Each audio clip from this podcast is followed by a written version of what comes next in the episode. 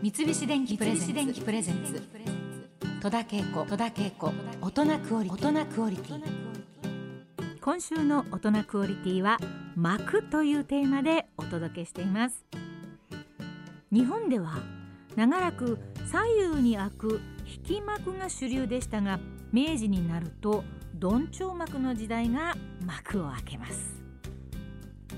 明治11年新富座が西洋式の額縁舞台がある大劇場を建てた時にアメリカのグラント元大統領たちから贈られた引き幕が重すぎたためどん調に仕立て直したのが大劇場のどん調の始まりだといいます。やがて西洋に負けない演劇と劇場のシンボルとして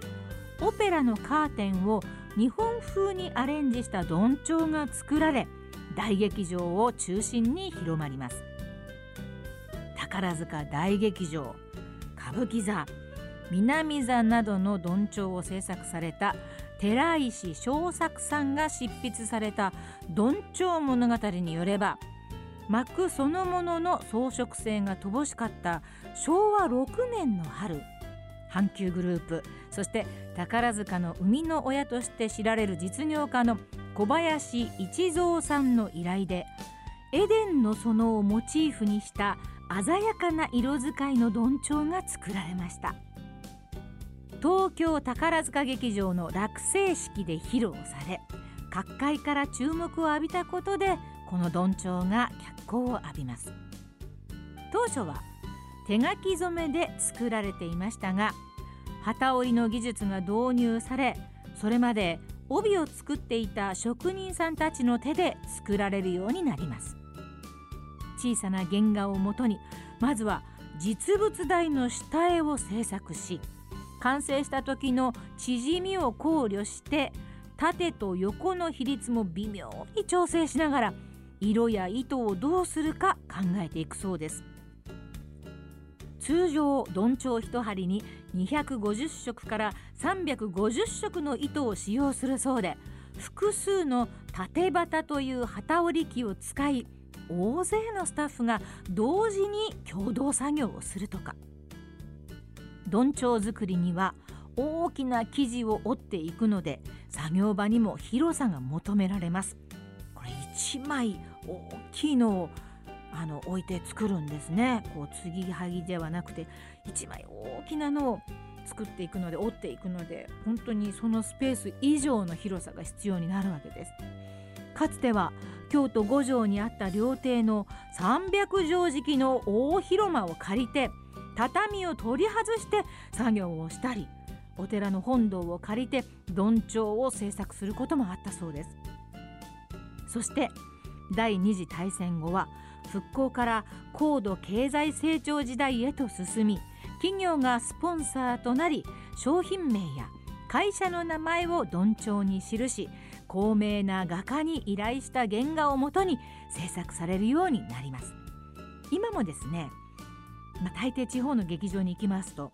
お芝居の前にあるいは幕間に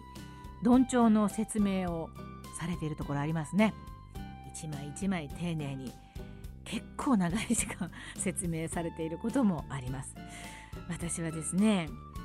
記憶に残るどんちょうがあるのかなというふうに考えるんですがこれが残念なことにないんですね。やっぱりどんちょうのこう内側というか舞台側に立っていることが圧倒的に多いもんですから、まあ、かといって劇場に行ってどんちょうをまじまじ見るかといったらあんまり見てないことに気がつきました。これからはですねそのどんちょうが作られる大変さを思ってゆっくり見てみたいなというふうに思いますね。できればちょっと近くに寄って見てみたいなというふうにも思ったりします。大勢の匠たちの技を結集して完成したどんちょうも劇場にセットされた後はお客さんの目にしか触れることがなくしかも上演中は天井にしまわれてしまうところからどんちょうはお風呂の蓋に例えられることもあります。けれどどんちょうが降りている時は私たち役者を温かく見守ってくれる存在でもあります。特にカーテンコールを待っている時のどんちょうの中はですね引きこもごもですよ。うまくいってる日はみんなこう笑ってるしなんかちょっと失敗やらアクシデントがあった時はちょっとしょんぼりしてるんですけれども、まあ、女性はあの、まあ、ちょっとお化粧を少し直してね。あのもう一度綺麗な顔で皆さんにあのお目にかかろうとするそんな作業もあの短い間にもう本当にいろんなこと いろんな思いがこう溢れているカーテンコールのどんちょうの内側はまあ日々違う風景が見られますね。あなたもちょっとこうそんなことを想像してみてくださいね。そしてどうかあの少し早めにお出かけになって今度はあのじっくりと皆さんもどんちょうをぜひご鑑賞ください。三菱電機プレゼンツ。戸田恵子。大人クオリティ